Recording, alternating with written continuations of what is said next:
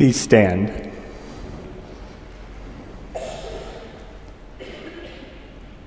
In the name of the Father, and of the Son, and of the Holy Spirit. This is the day which the Lord has made. From the rising of the sun to its setting. Return to the Lord your God, for he is gracious and merciful.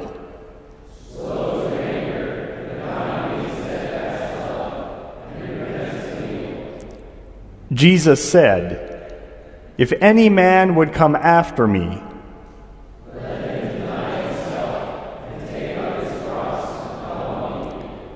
Christ was wounded for our transgressions. From the rising of the sun to its setting. Glory be to the Father, and to the Son, and to the Holy Spirit.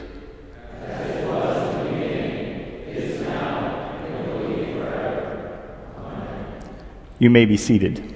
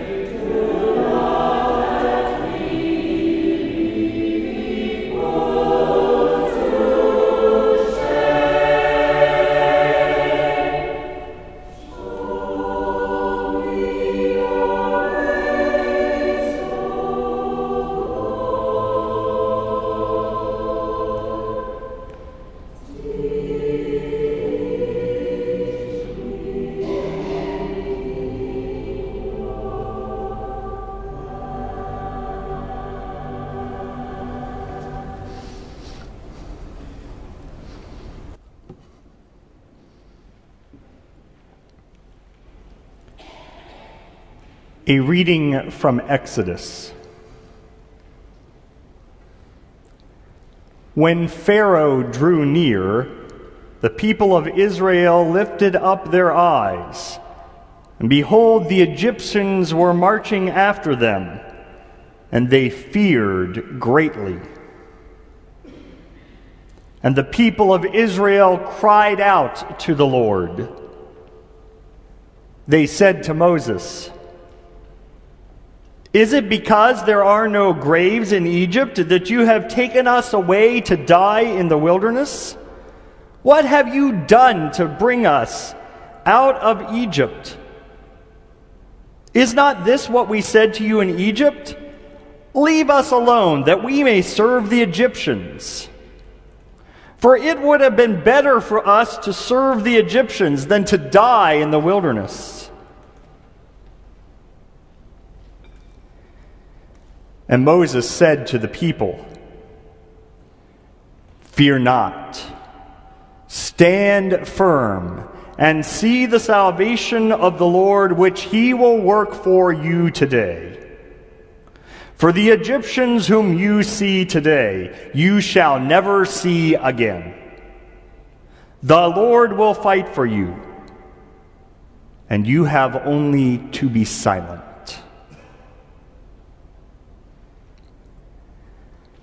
The Lord said to Moses, Why do you cry to me? Tell the people of Israel to go forward. Lift up your staff and stretch out your hand over the sea and divide it, that the people of Israel may go through the sea on dry ground. And I will harden the hearts of the Egyptians so that they shall go in after them. And I will get glory over Pharaoh and all his host, his chariots, and his horsemen. And the Egyptians shall know that I am the Lord when I have gotten glory over Pharaoh, his chariots, and his horsemen. Then the angel of God, who was going before the host of Israel, moved and went behind them. And the pillar of cloud moved from before them and stood behind them, coming between the host of Egypt and the host of Israel.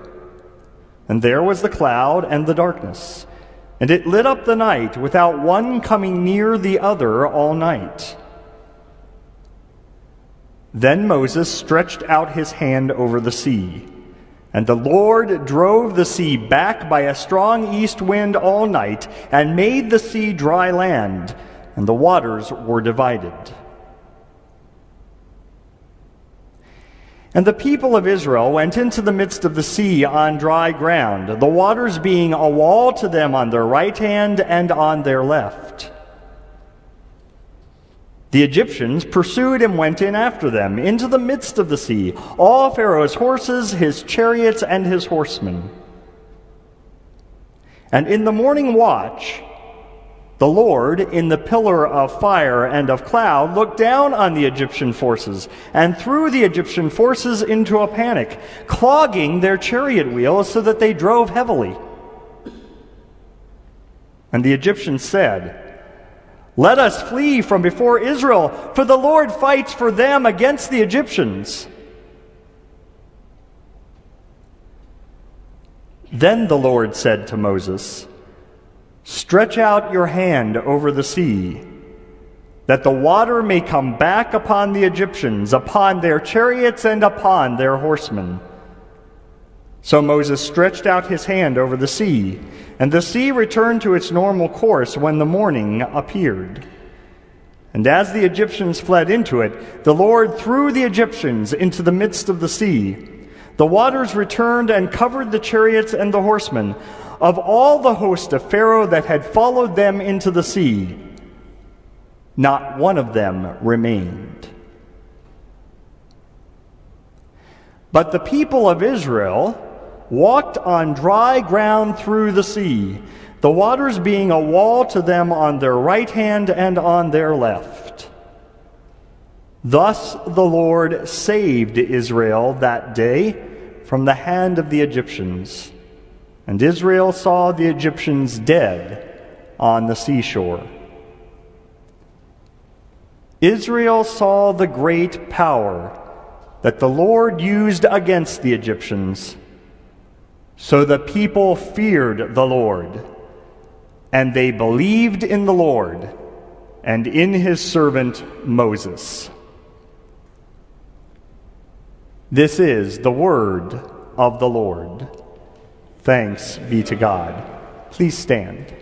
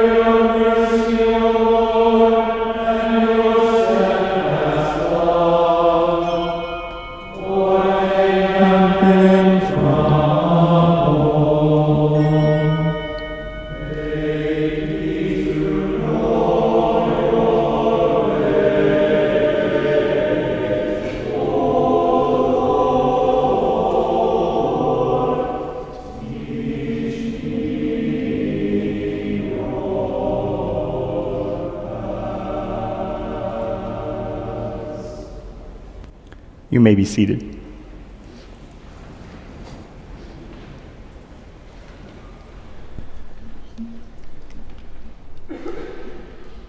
You are, O Lord, my heart's desire. You are my God, my hope entire. This hope and confidence I claim, you will not see me put to shame. Lord, my soul stands in greatest need that you for her should care, should lead, that you should shine your light most true and show the path that leads to you. When our children were much younger and all still at home, we discovered a board game that quickly became a favorite. It's called The Amazing Labyrinth. In this game, each player is assigned several treasures that he or she must acquire by moving a game piece around the labyrinthine board. The task is complicated, however, by the fact that players also use maze cards to actually change the labyrinth around on every turn. What was once a straight shot suddenly becomes a dead end. A solid wall is now a doorway. As the labyrinth changes, your treasure may drop into your lap or fly to the farthest corner of the maze. Do you ever wonder if our favorite games are our favorites because they're such appropriate metaphors for our lives? The only difference being that we feel like we at least have a chance of winning the games. How does one chart a course through the world when the changes and chances of life keep shifting the maze? How do you make a decision or a promise? Nurture a hope or a dream? Protect a love or a loved one when you never know what the next play is going to bring? What a wild, wonderful, bewildering, and sometimes wicked world our paths traverse. Who can say what will happen next? A volcano erupts. A doctor diagnoses. You meet someone. You lose someone. An investment wins big. All investments fail miserably. A door opens. A home collapses. He asks. She says yes. You read a book. You write a letter. The phone rings. You answer the door. You blink. Your life changes forever.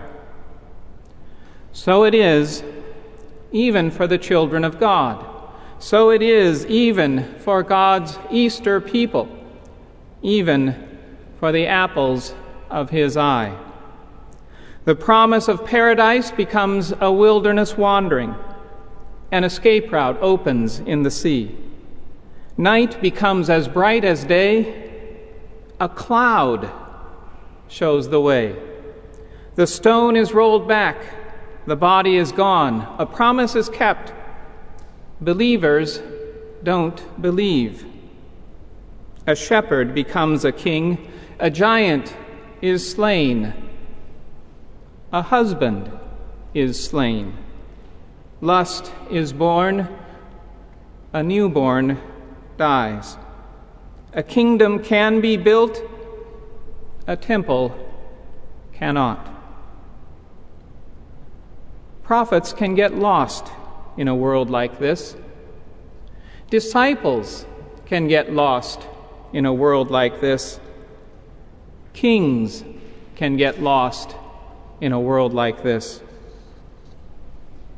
We get lost in a world like this. Who can guide us through our amazing labyrinth? The lost prophet knows who to turn to. The lost king knows who to cry to. What about the lost disciple? Do we know where to find the door when the straight shot to our treasure has become a brick wall? Do we know where to look to find the key when we're locked in or locked out? Do we know where to find the truth in a world that claims to need no truth because there is no truth? Who will blaze the trail that leads us to life, to joy, to peace, to God? Do we know? Yes, we know. And so we sing.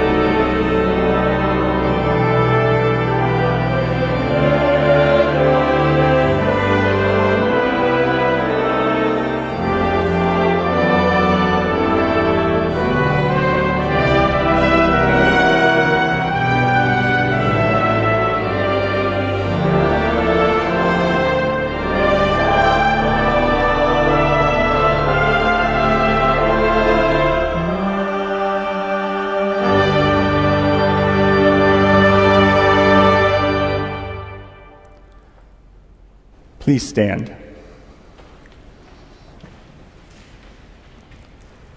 Let us pray.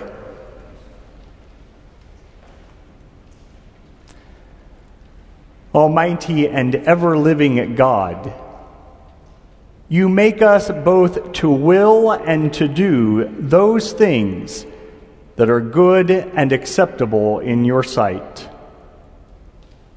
Let your fatherly hand ever guide us, and your Holy Spirit ever be with us to direct us in the knowledge and obedience of your word, that we may obtain everlasting life.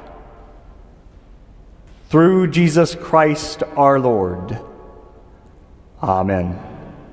You may be seated.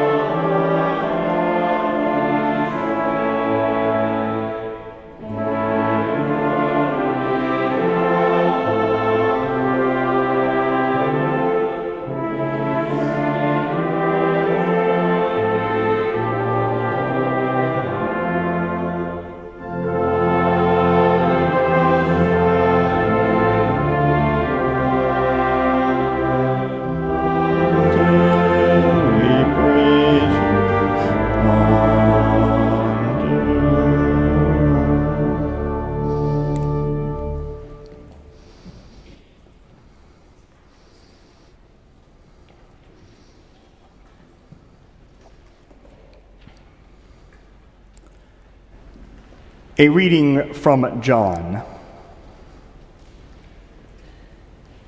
Jesus said,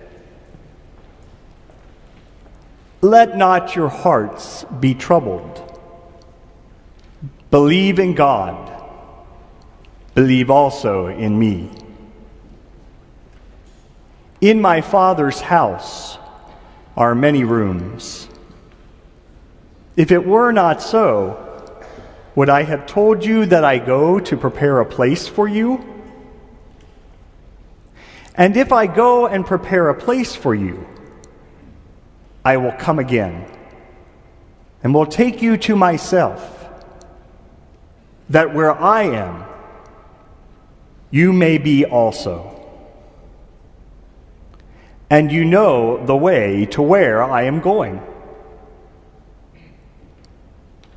Thomas said to him, Lord, we do not know where you are going. How can we know the way? Jesus said to him, I am the way and the truth and the life. No one comes to the Father except through me. This is the word of the Lord. Thanks be to God. Please stand.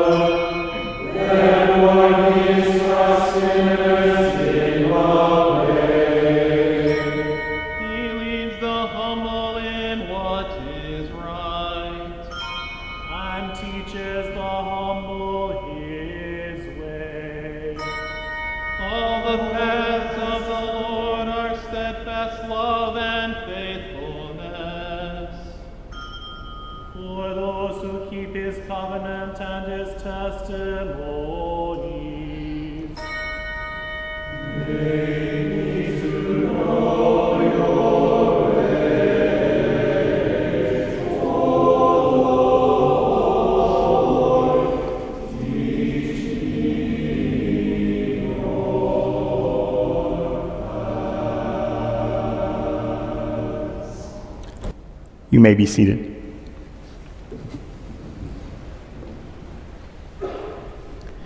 Yes, we know who can guide us through this ever changing labyrinth. And yes, we trust in God, our faithful God. But confidence comes fairly easy in here, doesn't it? We may sing about dark roads, but we're singing in a beautiful, sunshiny sanctuary. Change the setting, and the tune might change too.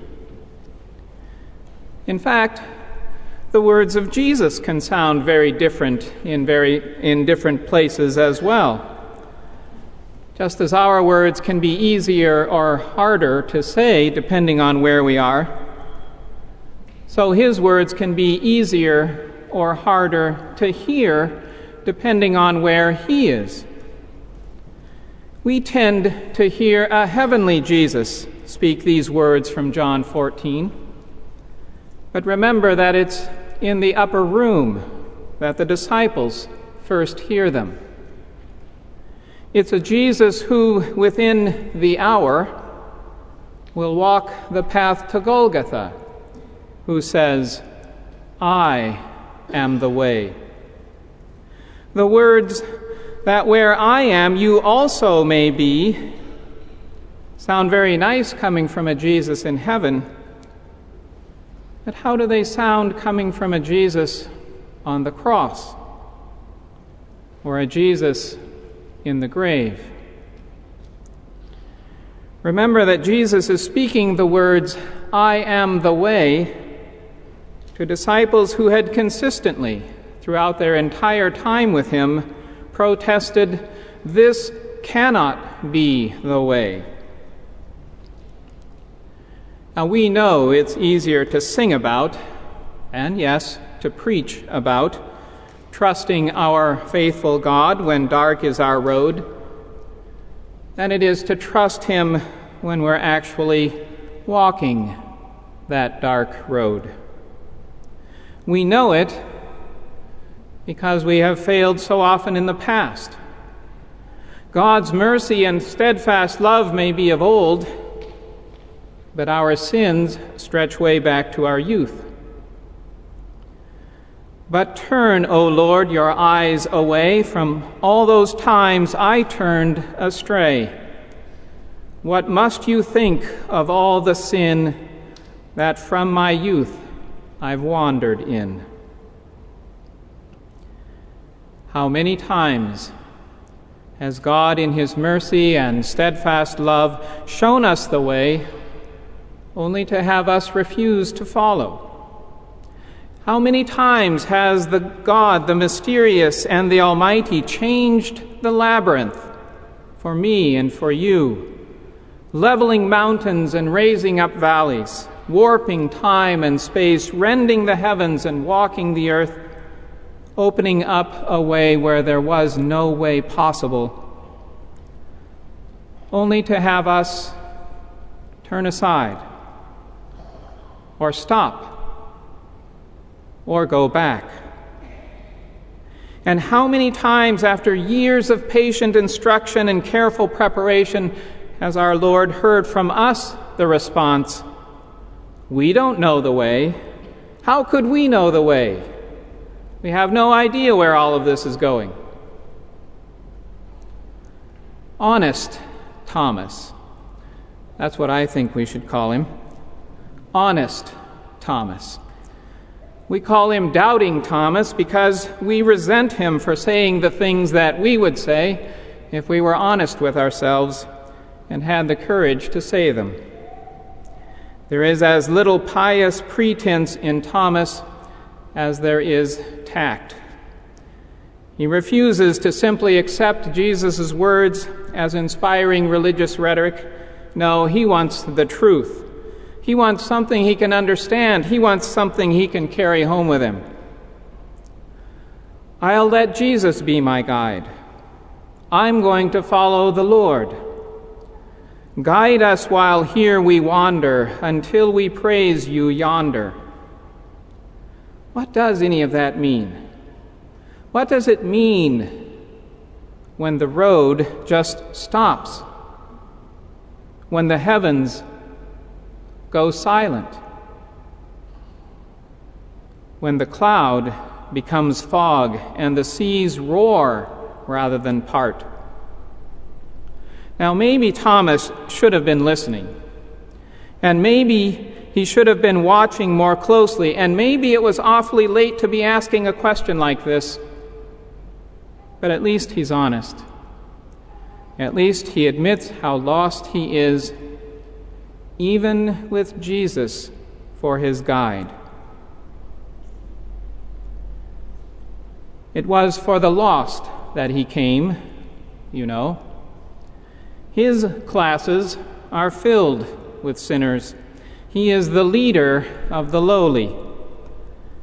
His uprightness shows itself in this that he sets us wrong turners on the right road again. And his goodness shows itself in this that he finds us when we stray and leads us when we cannot see our way, refuse to see his way, are afraid to walk that way. Tell him this cannot be the way. The Lord is true and good to him who knows his sin and turns again. Him who obeys yet falls once more the Lord will raise up and restore. As I was writing those words about lostness, I found myself humming Amazing Grace. When I realized what I was humming, the words uh, suddenly came to mind. And for the first time, I was struck by the strangeness of words so familiar to me that I could find myself singing them unconsciously. I once was lost, but now am found. I once was lost. I mean, as a child, I once really had the experience of being truly lost. And it was terrifying. And just telling you about it brings back a tiny bit of that terror again. But when I was lost, I didn't want to be found, I wanted to be home. Of course, I was happy to finally see a face, a face that I knew. But if this path could not be trusted, and if these woods threatened to separate me forever from those who loved me and protected me, then I wanted to be out, and I wanted to be out now. I wanted the end of the path, the end of the woods. I wanted to be home. Well, when all of this suddenly and uh, without invitation came upon me in my office, I thought I really better check Luke 15 again, and there in verse 24, the Father really does say, His son, the prodigal, was lost and now is found. But notice where they are when the Father says that. And the realization slowly dawned that I, the Good Shepherd's lost sheep, am found, but not home. There are still paths to follow. I am still not out of the woods yet.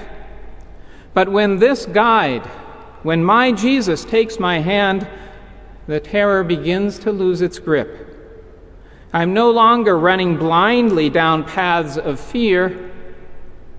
Now I follow Him along paths that aim true, paths laid out with mercy.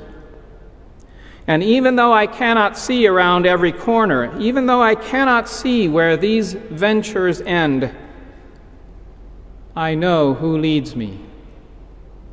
I know the way.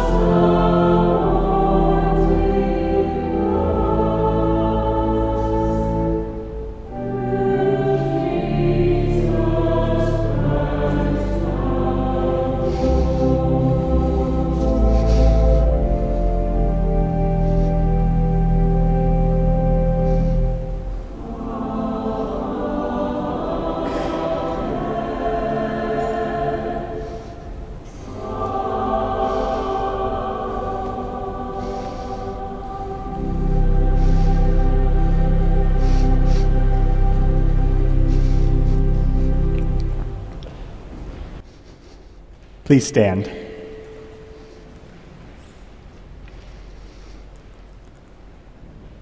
Our help is in the name of the Lord. If you, O Lord, kept a record of sins, O Lord, who could stand?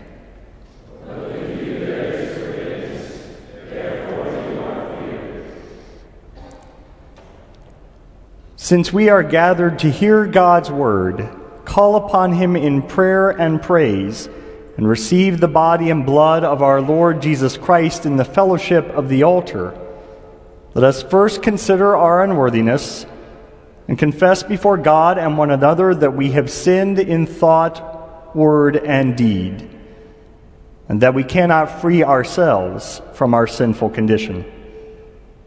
Together as his people, let us take refuge in the infinite mercy of God, our heavenly Father, seeking his grace for the sake of Christ and saying, God be merciful to me, a sinner.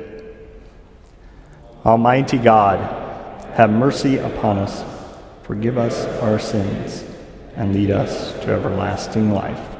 Amen.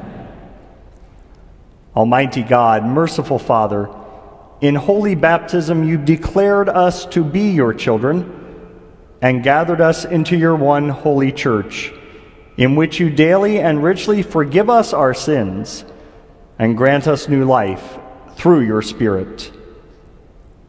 Be in our midst enliven our faith, and graciously receive our prayer and praise.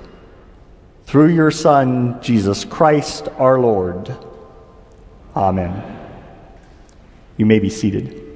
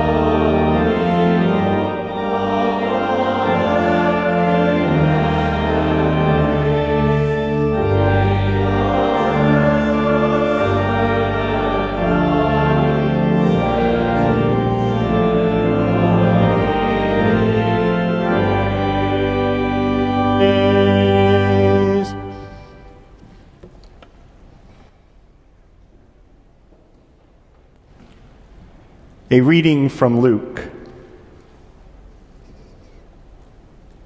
That very day, two of them were going to a village named Emmaus, about seven miles from Jerusalem.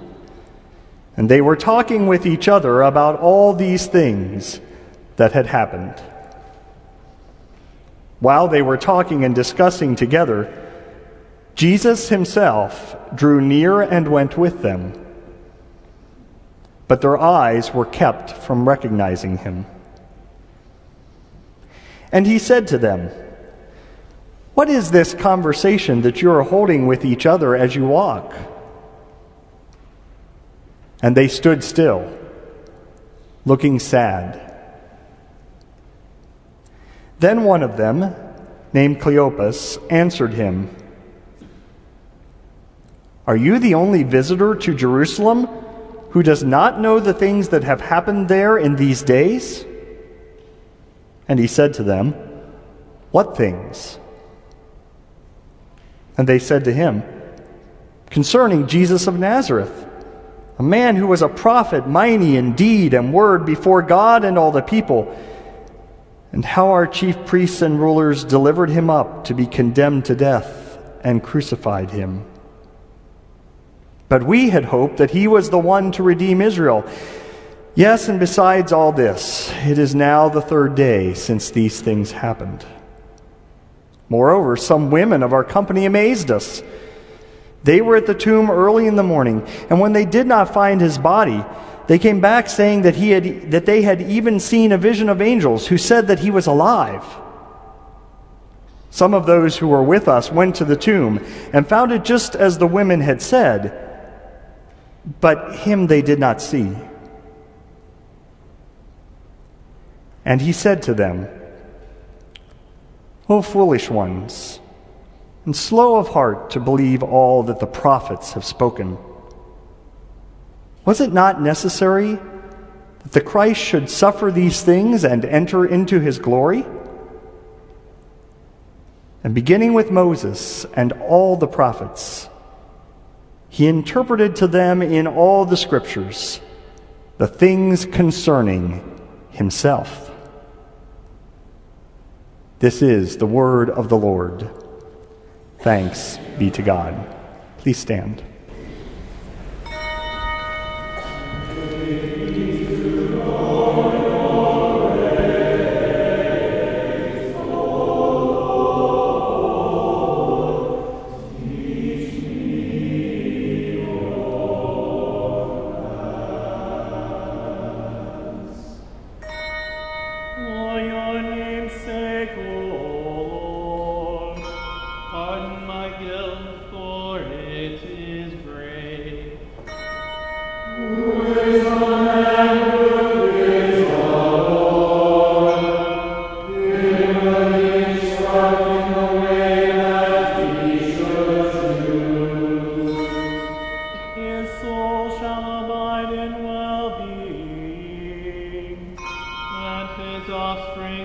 You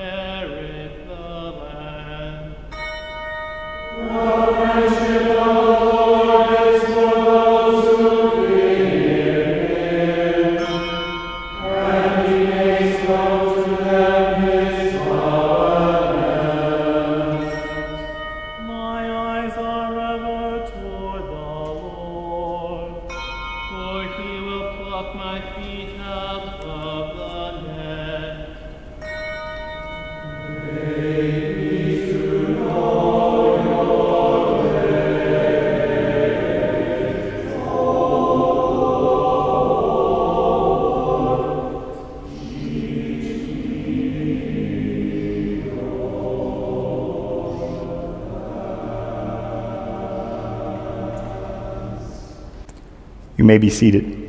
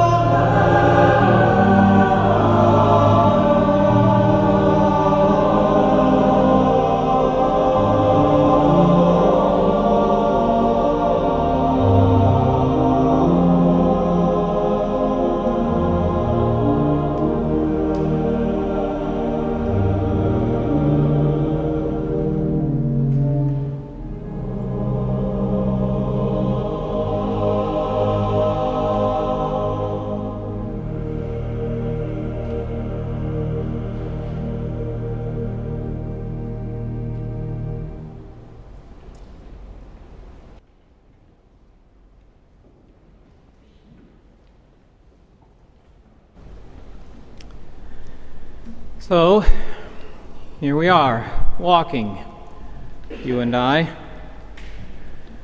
We think we know where we're going. We think we know why. We're about to be proven wrong on both counts. And we've never noticed before that the road from Jerusalem to Emmaus leads through a graveyard. Puzzled, even curious, why a familiar road should look so different now, we don't want to look up.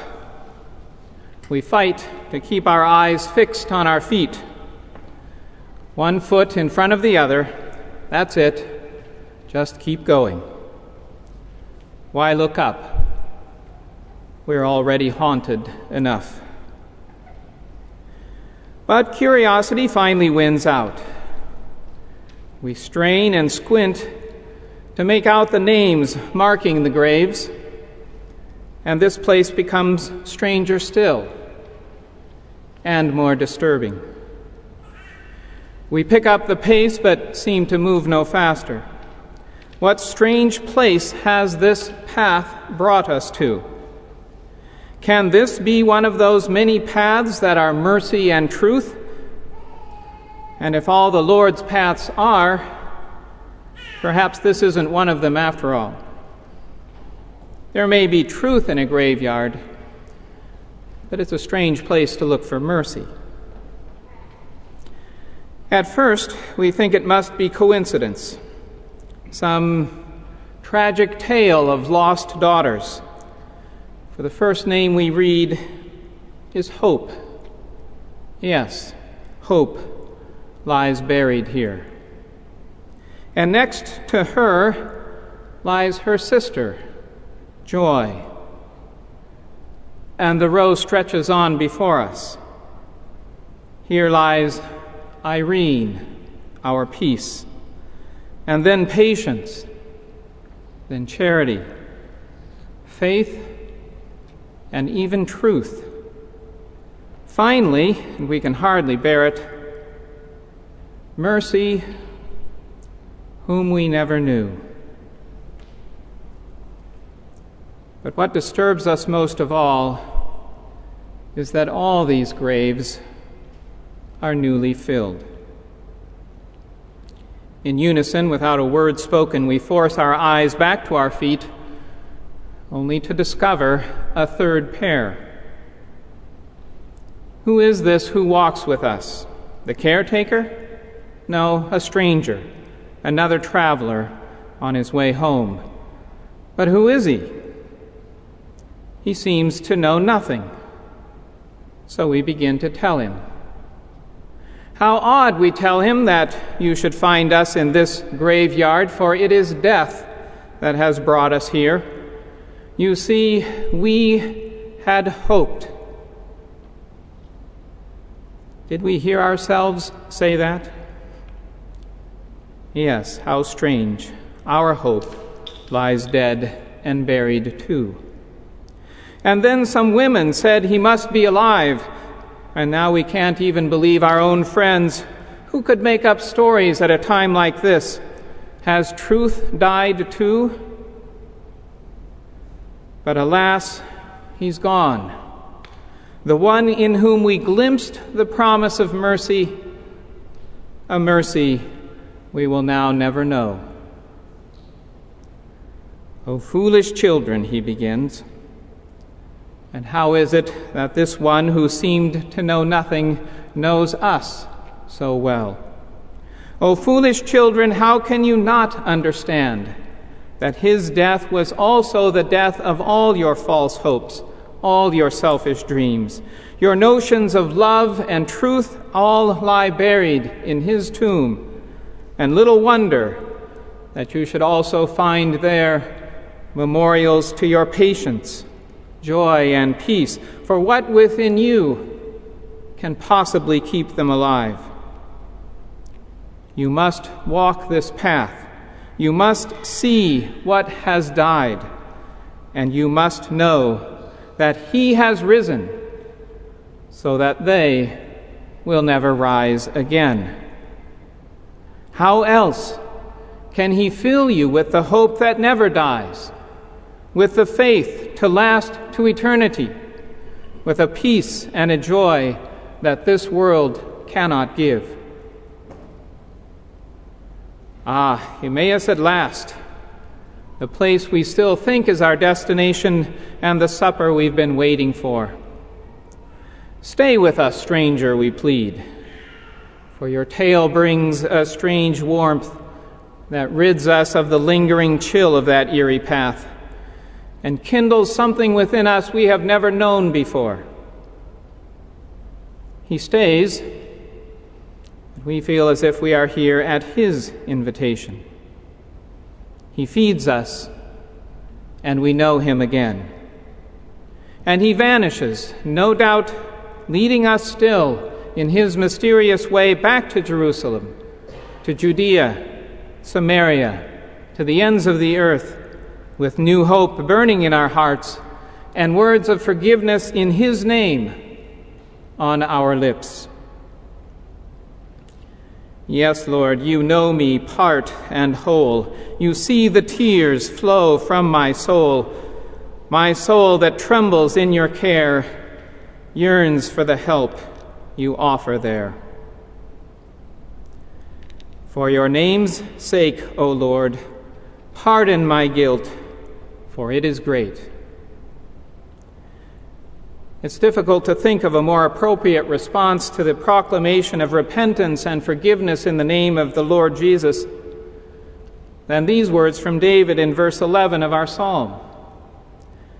They echo a recurrent theme of the psalm My trust is in you. Don't let me be ashamed. Remember me according to your mercy. Your steadfast love is of old. Let your righteousness save me, for I trust in you. And there's another verse here that seems to have a special connection with Luke's gospel. One of the most elusive words, that is, rich in allusion, in this psalm, and for that reason, a word very difficult to express by means of a single English word, is the word translated in our version by friendship. Delitzsch suggests that the word signifies a being closely pressed together for the purpose of secret communication and converse, confidential communion, or being together. In fact, Jerome translated the word as secret. The friendship of the Lord, his private counsel, the news, the wisdom, the truth that is so good he only whispers it to his most intimate companions. That is what the Lord reserves for those who fear him. How better to visualize this than by means of that intimate, quiet conversation on the way to Emmaus? And in his name, it is whispered to us too.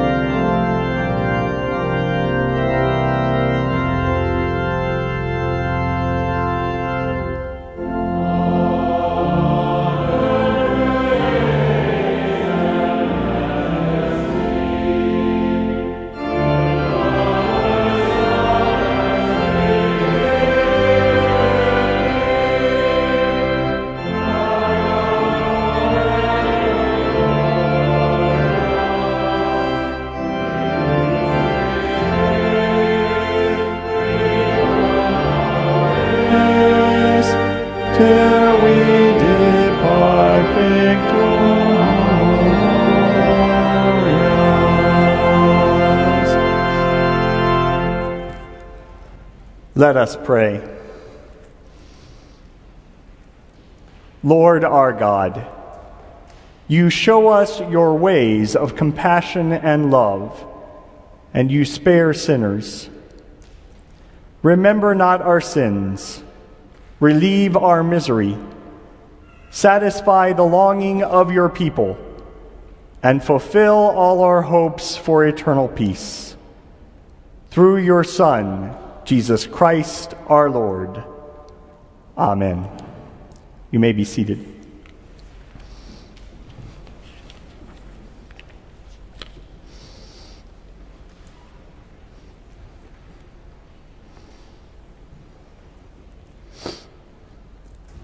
A reading from Hebrews. Therefore, since we are surrounded by so great a cloud of witnesses, let us also lay aside every weight and sin which clings so closely, and let us run with endurance the race that is set before us looking to Jesus, the founder and perfecter of our faith, who for the joy that was set before him endured the cross, despising its shame, and is seated at the right hand of the throne of God. This is the word of the Lord. Thanks be to God.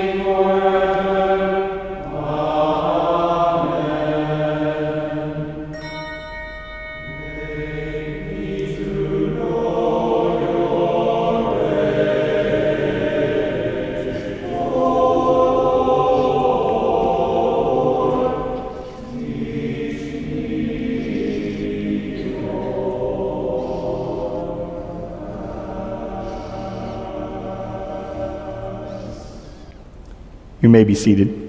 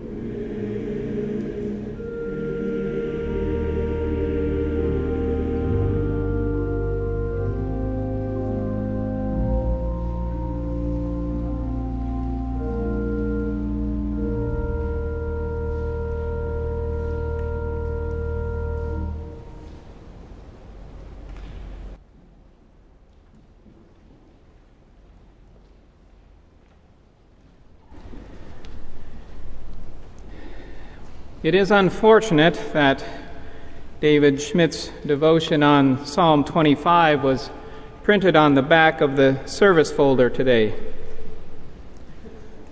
Unfortunate, because if it had not been printed there, I could have used it for my closing reflection. It's a wonderful summary of a psalm whose contents really are as diverse and unpatterned as the contents of my garage. He mentions there that David used the Hebrew alphabet to order his petitions. And it's true, uh, even though translators don't try to reflect this in their English translations. Another scholar explains In the common form of acrostic found in Old Testament poetry, each line or stanza begins with a letter of the Hebrew alphabet in order. This literary form may have been intended as an aid to memory, but more likely it was a poetic way of saying that a total coverage of the subject was being offered, as we would say, from A to Z. Well, thus, you can understand how John Goldingay refers to our psalm uh, as a psalm designed to cover the bases of prayer from A to Z. Yet prayer seems too narrow to serve as the topic of this psalm. David certainly prays the whole way through, and his prayer can serve as a model for our own. But is he really trying to teach us how to pray? I think the comparison to a travel guide is more apt but even that needs to be qualified. It's really more of a follower's guide than a traveler's guide. And it's a pocket guide at that. David has no time for excurses or appendices on uh, what if this happens or what if that doesn't happen. Why? Because we're neither choosing the destination nor mapping the route. We blaze no trails but follow a path that has already been walked. It is our Lord Jesus who is the founder and perfecter, the origin and the goal, the A and the Z to this path. As he has told us, he is the way. So we look to him. We trust in our guide and not in our sense of direction, and we follow. The path that he leads us along is so narrow in places that we can't even walk two abreast. David acknowledges the loneliness of this path. But the author of the letter to the Hebrews speaks of a great crowd surrounding us. Could this be the crowded loneliness of which John Keble spoke where ever moving myriads seem to say, Go, thou art not to us, nor we to thee, away. How is it possible that we could be surrounded by witnesses along our path, fellow followers of the way, and still feel alone? Well, look around the chapel here this afternoon. How many among those present do you number among your intimate, trusted friends? How many would you trust to offer a helping hand when your foot slips, your legs weary, or you feel you've lost sight of the way? Though David prays in very intimate, private terms throughout the psalm, he cannot let it stop there. The author of the of Hebrews will not let us let it stop there either. We do not walk alone. This is not only true because our guide and our way never leaves or forsakes us.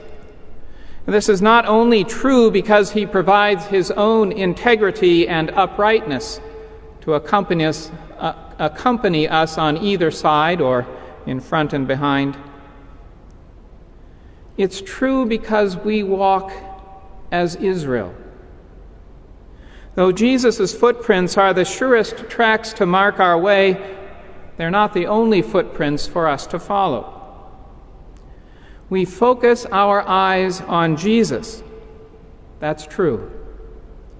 But that doesn't mean we close our ears to the encouragement, the consolation, the strength, and the boldness that comes from the mouths of our brothers and sisters, fellow pilgrims who walk before, who stand beside, who follow after. Direct and guide me, Lord, to you, and all the Christians near me too. Of our offenses, leave no trace, new hearts and minds put in their place. Cleanse us from all sin's filthy mess redeem from fear and from distress, in grace soon lead us from this night to peace and joy's eternal light. Amen.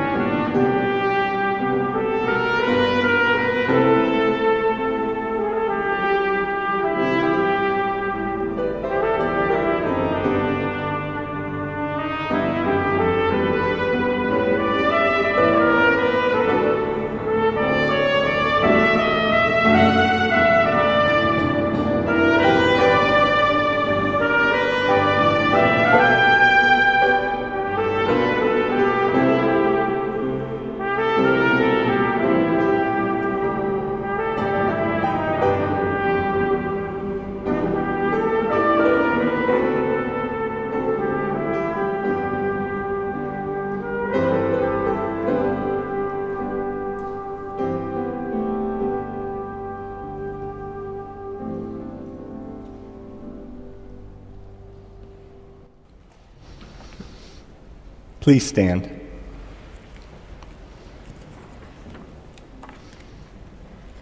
Let us pray. God, our Savior, you utter a word of promise and hope and hasten the day of justice and freedom. Yet we live in a world regretful of your word, our watchfulness dulled by the cares of life. Keep us alert. Make us attentive to your word ready to look on your Son when he comes with power and great glory. Make us holy and blameless, ready to stand secure when the day of his coming shakes the world with terror. We ask this through him whose coming is certain, whose day draws near, your Son, Jesus Christ our Lord, who lives and reigns with you and the Holy Spirit, one God now and forever. Amen. Taught by our Lord and trusting his promises, we are bold to pray Our Father, who art in heaven, hallowed be thy name. Thy kingdom come, thy will be done on earth as it is in heaven. Give us this day our daily bread, and forgive us our trespasses, as we forgive those who trespass against us and lead us not into temptation, but deliver us from evil. For thine is the kingdom, and the power, and the glory, forever and ever. Amen.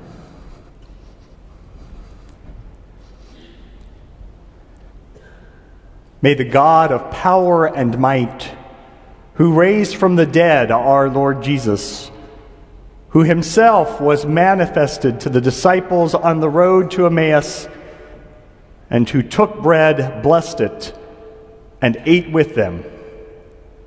Be gracious to you and lead you in his way. And the Almighty and merciful Lord, the Father, the Son, and the Holy Spirit bless and preserve you now and forever. Amen.